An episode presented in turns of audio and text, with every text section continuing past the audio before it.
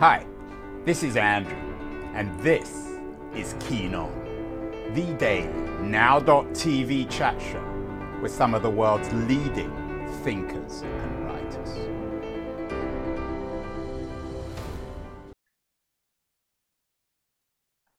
Hello, everybody. It is Wednesday, February the 15th, 2023 was trying to historicize the moment we're living in. And we've done a number of shows on artificial intelligence. And it seems as if we're on the brink of the AI age, particularly in terms of chat GBT. So the interesting question becomes what came before our AI age? I think one argument might be that between about 2000 and 2023, 2022, perhaps 2024, we lived in the age of social media, in the age of blogging and, and social networking. And one man who lived through it and defined it in many ways is my guest today, Glenn Reynolds. He's a big time law professor, but many of you will be more familiar with him as Instapundit.com, one of the great bloggers and commentators online.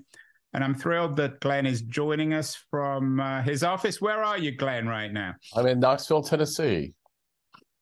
Uh, do you ever think of yourself as Instapundit? Is there a, a, problem between Glenn Reynolds and Instapundit? You got your law degree at Yale. You're a very serious legal scholar, and at the same time, you're one of the big online social media troublemakers. Well, it's uh, different sides. Everyone has different sides to their personalities, and uh, I have some of both.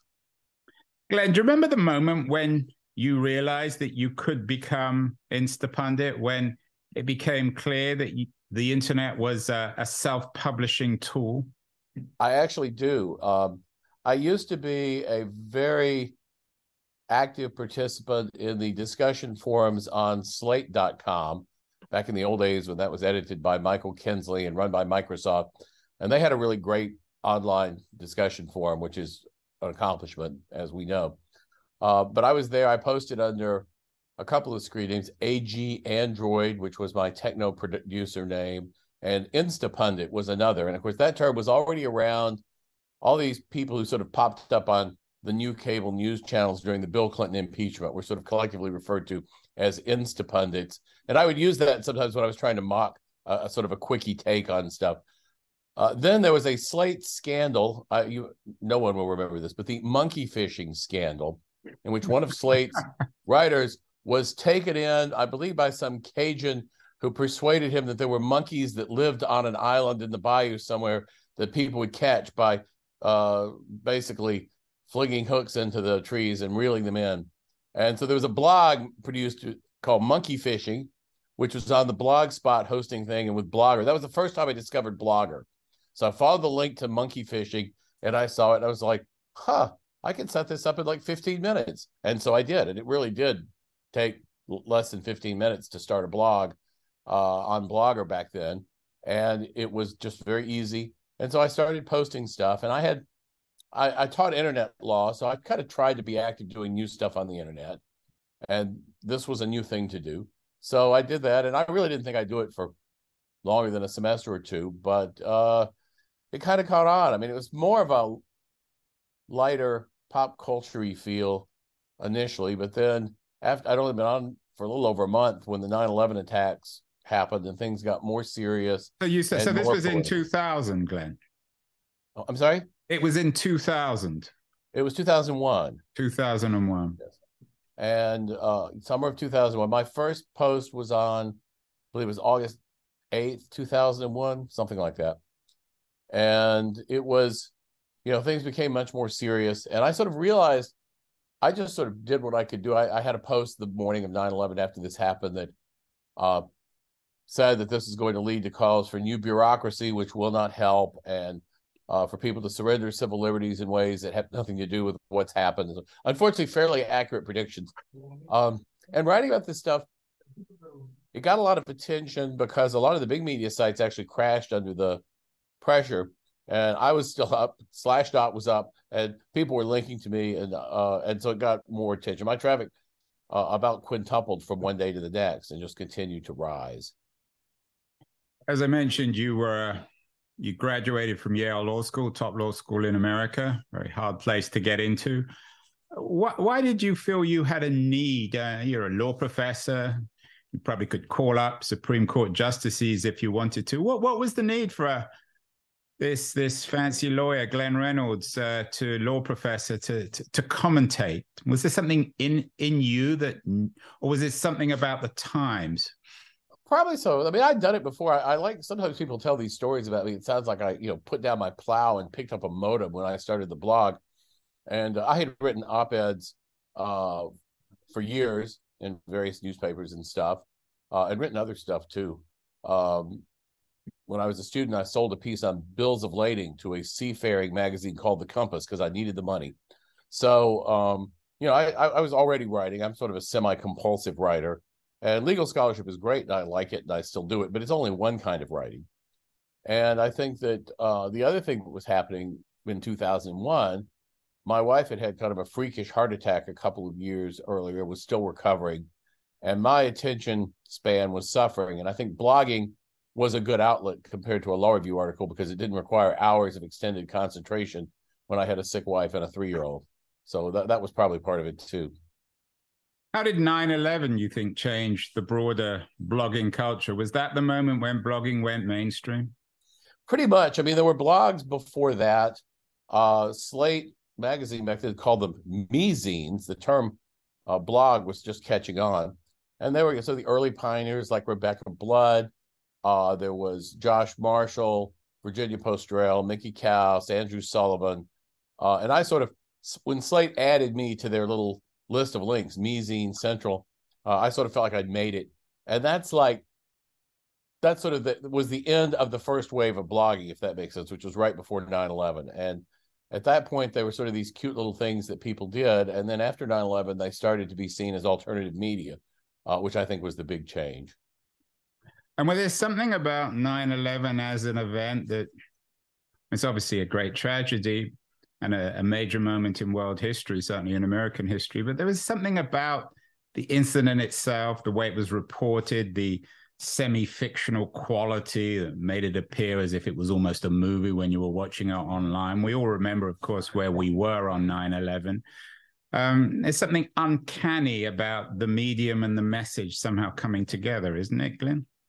Yeah, well, I think the you know I know what I heard from readers was that they would ra- they came to my blog they wanted because they wanted to actually get pieces of information and they were tired of seeing the same video clip of planes smashing into the towers for the 413th time because as the cable news channels do, they just reran the same stuff over and over again. So it was simultaneously highly stressful and boring all at once, which is something that only the cable news channels can pull off. Uh, and it really and they still continue to pull that off. I think. Yes, yes, they've only gotten better at that. Uh, but yeah, so I think people were looking for something new and different with a, um, and also you know, I mean, reading text is just, I think, inherently less stressful than watching video where people are shouting and acting excited and all. And I think that was uh, good for a lot of people as well. And I know I was sort of surprised because after I've been doing this, not for that long, I mean, we're talking about like maybe a few weeks after 9 11, people started telling me how much it meant to them. And I was like, this is just this little thing I do on the internet. it's on a free hosting site, you know. Uh, but they they felt i mean one of the nice things about a blog is it does carry sort of a personal voice and i think they liked that compared to the sort of more impersonal as well as more hysterical coverage uh, that you get uh, on cable news did it also result in you thinking about yourself differently you suddenly became for better or worse perhaps out of choice perhaps not a public figure um, you became a more controversial figure did you do you or did you think of yourself differently as a consequence of all this? Not all that much. Um, and it's first of all, it's a matter of degree, really. I mean, uh, you know, I wrote scholarship that got me death threats before I ever had a blog. Uh, you, which I was always like, wow, people read my law review articles. Nobody reads law review articles. This is great, but um, you know, so so it wasn't. But yeah, I mean, it is. Um, you know, it's it's different. Um, it's fortunate that I live in Knoxville because, in fact, you know, it's it's a very low key place. It's not a very political place.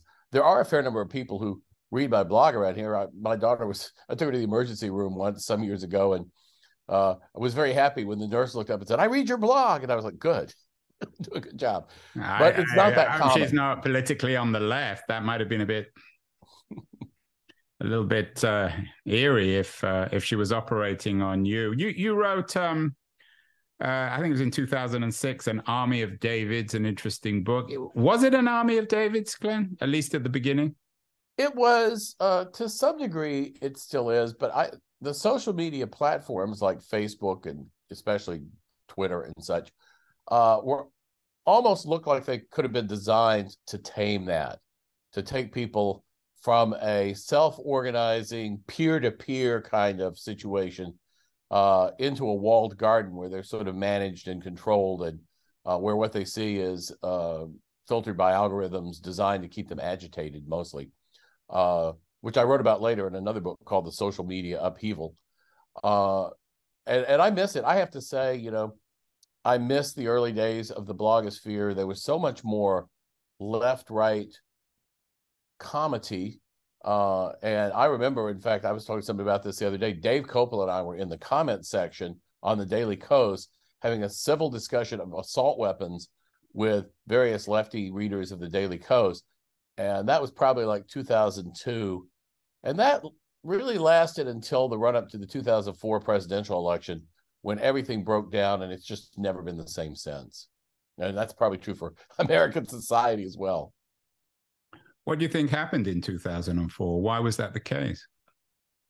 I mean i have a variety of theories which are i don't find entirely satisfactory. Um there was this was the, the Bush Kerry election. Yes. There was a lot of festering resentment among Democrats over the 2000 election. And I think a lot of people in the lefty blogosphere even said, don't worry about it. We'll take Congress back in 2002 and we'll get rid of Bush in 2004. And then the Republicans won the midterm election in 2002, which was unexpected. And then Bush got reelected. And I think that left a lot of people just with a lot of anger and no place to put it. Uh, but that's just a guess. All I know is that the tone changed a lot. Um, and uh, I remember even in the 2004 election cycle, at one point being sort of just depressed about it and saying, well, maybe after the election, I'll just fold up my blog, you know. But you say that all the time when you have a blog, but you almost never actually do it. How often did you blog in those early days, in the in the glory years of, of blogging? Pre uh, 2000, uh, 2004? I probably posted about 50 times a day, which 50? That's probably right. right. Yeah. But, but but most of that were links or comments or a combination of the two. Yeah, I mean mostly links and comments. That's you know, uh, I mean I do original reporting sometimes, and I even you know I've done it. Usually that's for some other platform, but I've done it for the blog too and posted photos. But it's called Instapundit for a reason. I mean it's it, it is links and reactions, and um, actually it's interesting. My i was going through my archives because we're trying to redoing the site uh, and and fixing some archive issues. And i was surprised even to me i mean I, I, have the reputation of being pithy but i was looking at stuff from 2003 and just how many of them were one line links to straight through. Uh, and you know a lot of that comes from readers. Readers email me stuff. That's still fairly true. Uh, and that's where i get a lot of my material is people send me stuff they think i'm interested in um, I used to refer to it as a system of distributed natural intelligence as opposed to AI.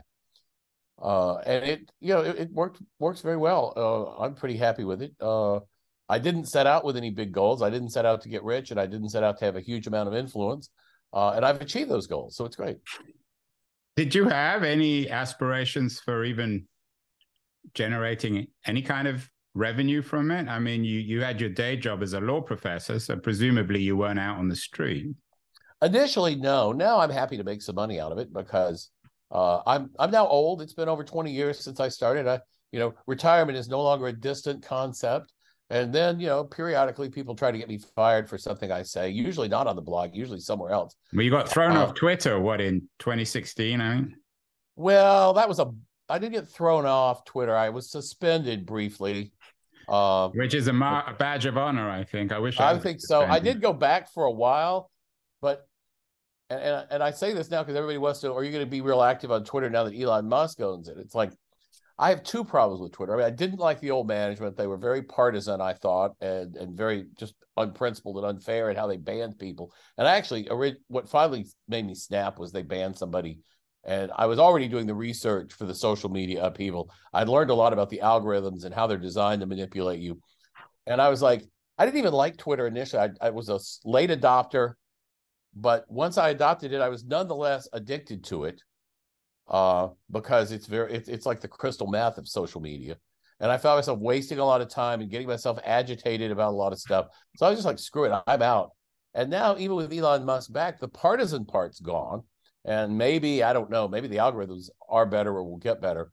But fundamentally, I just feel like uh, it's primarily a place to issue a quip that will own somebody.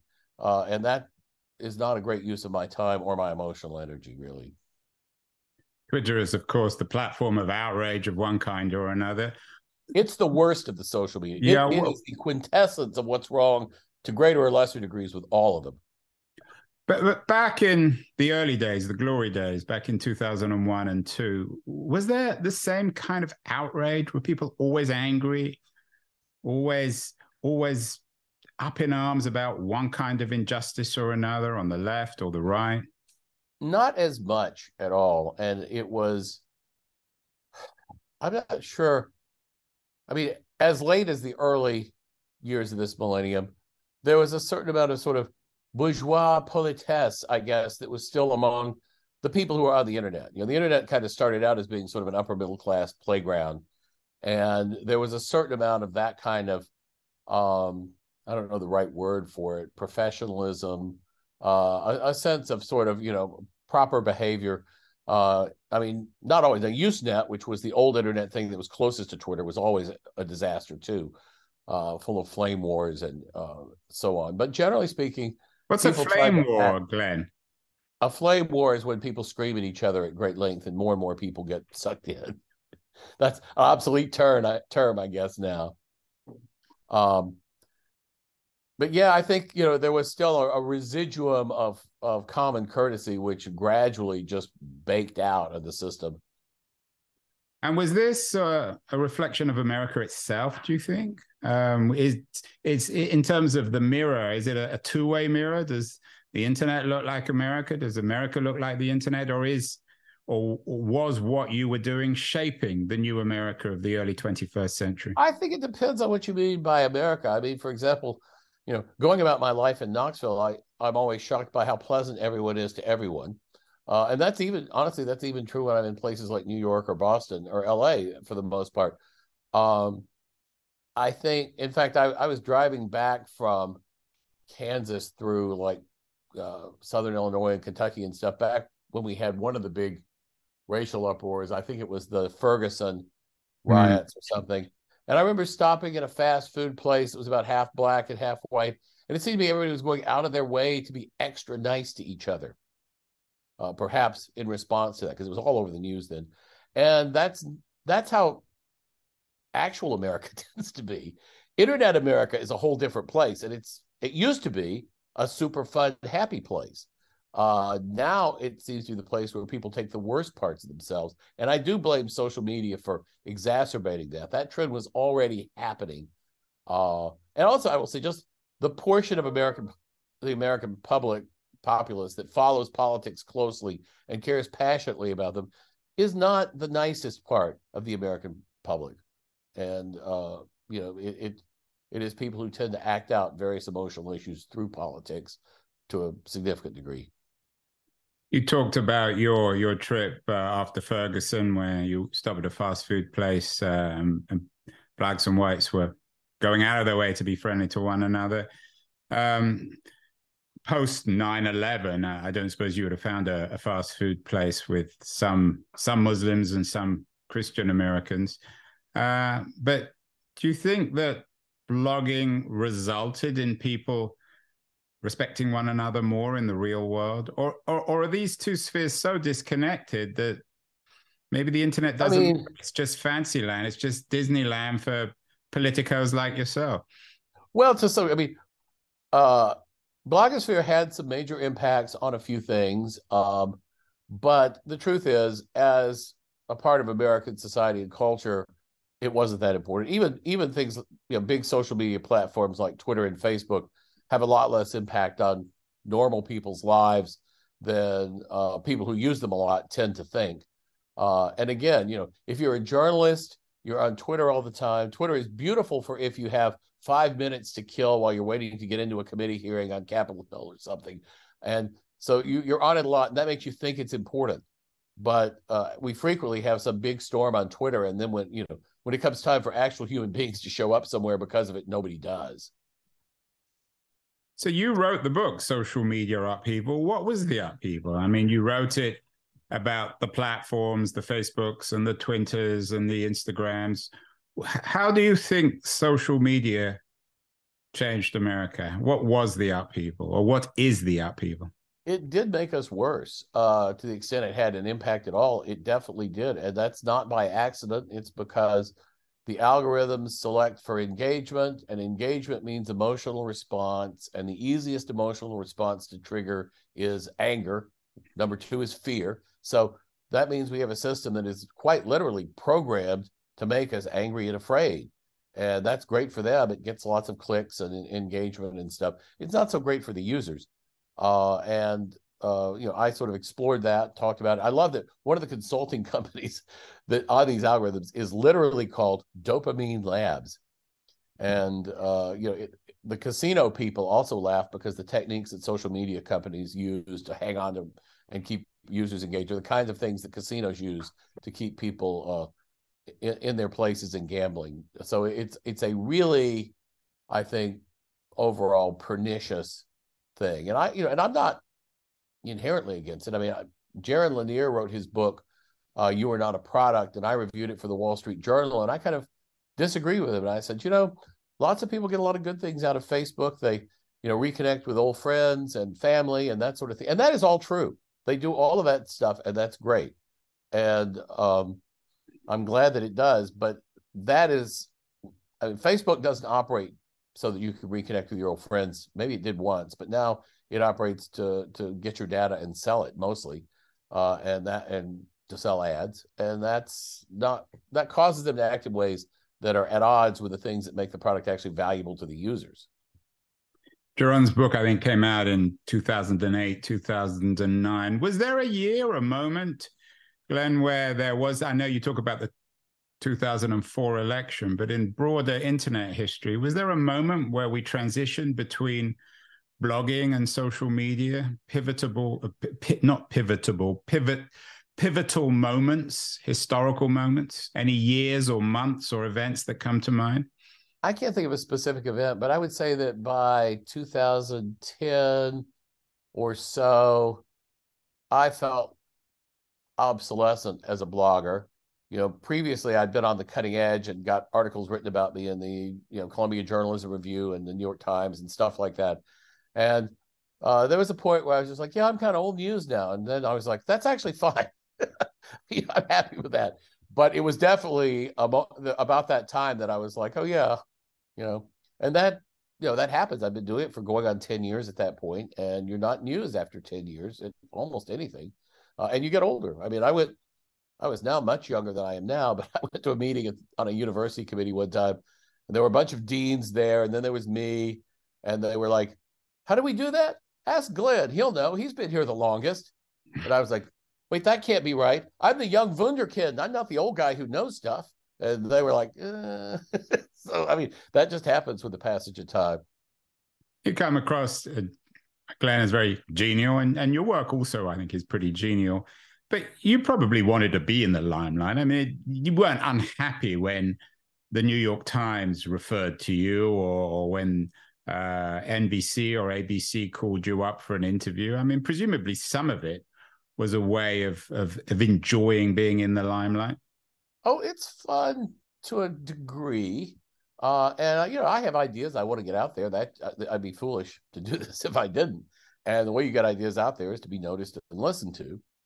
Um, so you know, I, am certainly not not going to be like one of these celebrities who complains about the fact that they can't go anywhere with privacy while their publicists are mailing out photos to the paparazzi.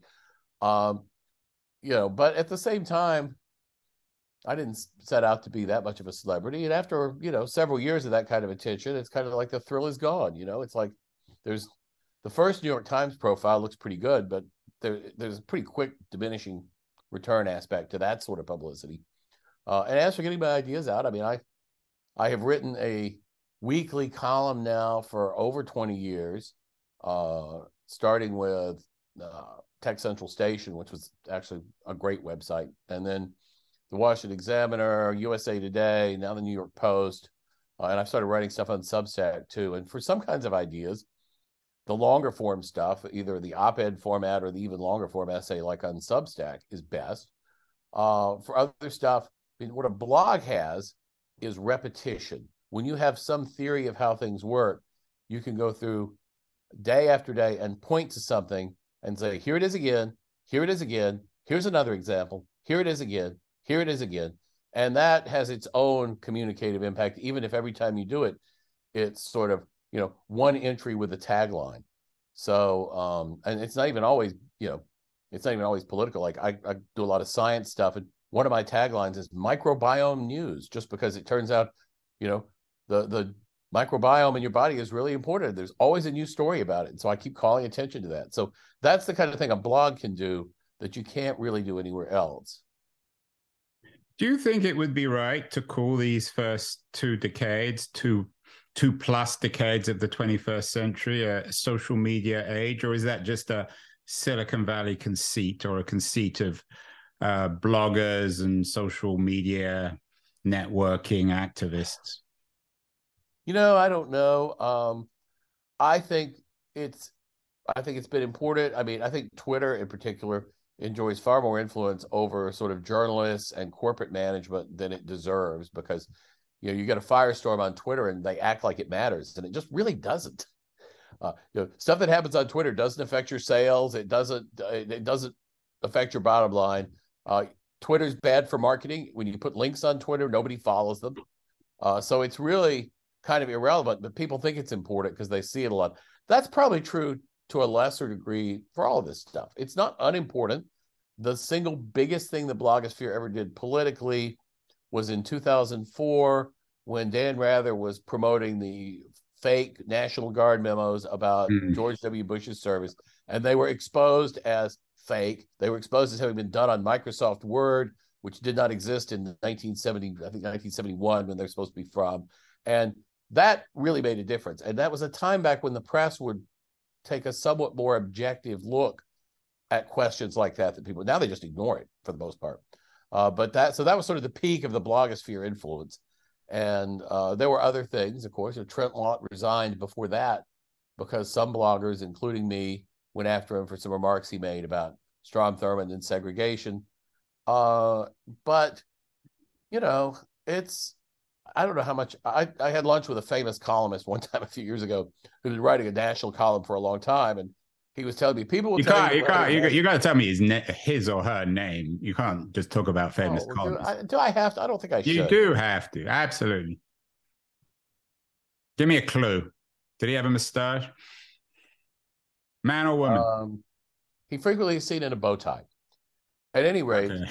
the the point was he said writing a national column is a great responsibility, but it would be a bigger responsibility if people listen to you once in a while. I think was what he said, and that's that's right. You know, you can write these columns week after week. And I mean, I can't tell you how many times I've written a column in favor of going back to the 18 year old drinking age. And it's just like complete. I've, I've, written like four of those Wall Street Journal, USA, Today, never, never gets any traction. But do you uh, think though, you would have got the traction, or do you get the traction if you tweet that or put it on Facebook? People are harder to persuade than you think. I mean, it's really hard to persuade people, and it's especially hard to get people to actually take action even after you've persuaded them. Uh, and, and I think all kinds of media think that because you communicate an idea to people, you've accomplished something. But and you have, but you haven't accomplished nearly as much as you think unless they're actually inspired to do something about it. And most people are hard to get up out of their chairs doing stuff. What happened with your particular Twitter mini scandal? These seems these things seemed maybe pre-masked to happen all the time. What did you do? What year was well, there were riots in Charlotte. There were actually riots a lot of places. I was just following the Twitter stream on the Charlotte riots, and there was a lot of violence there.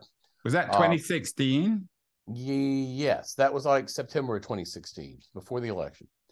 And there were some reports that people were blocking a highway and that they were smashing windshields and pulling drivers out of their cars and looting trucks and stuff like that. And I just sort of flippantly said, run them down. Uh, and uh, to hear the people acted like I was talking about running down peaceful lunch counter protesters uh, as opposed to violent uh, rioters. But at any rate, that's a lot of people complain. I went to bed. I didn't even know there was a scandal about it at the time. I went to bed and it got mass reported by people on Twitter. When I woke up, my account had been suspended. Uh, and uh, they told me I had to delete the tweet to unsuspend it, uh, which I was reluctant to do because I'm I'm an archivist. I like I, I don't hide stuff I've said. I keep my archives all the way back to August of 2001 up, uh, and you know, so I actually copied the tweet and put it on my blog, so I couldn't be accused of trying to hide it. But then I took it down to bring the account back. Finally, uh, Glenn, um, how do you want to be remembered as Instapundit? Maybe not as Professor Reynolds, but what legacy would you like future generations to remember about you? Legacy for a blog, honestly, that seems a bit um, full of itself. But um, if I have a legacy, I hope that it's uh, that I made some people feel more comfortable in stressful times and have a better handle on what was going on in stressful times and um, learn some things. That's basically it. And now with all this AI, can an algorithm replace Glenn Reynolds and Instapundit? Can it learn how you think and what you say and simply churn out AI garbage of one kind or another?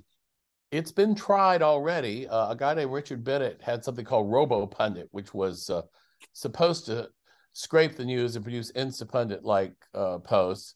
Uh, but the technology gets better. You know, as I tell people about AI, the technology may not be very good now, but it gets better every year and people stay the same.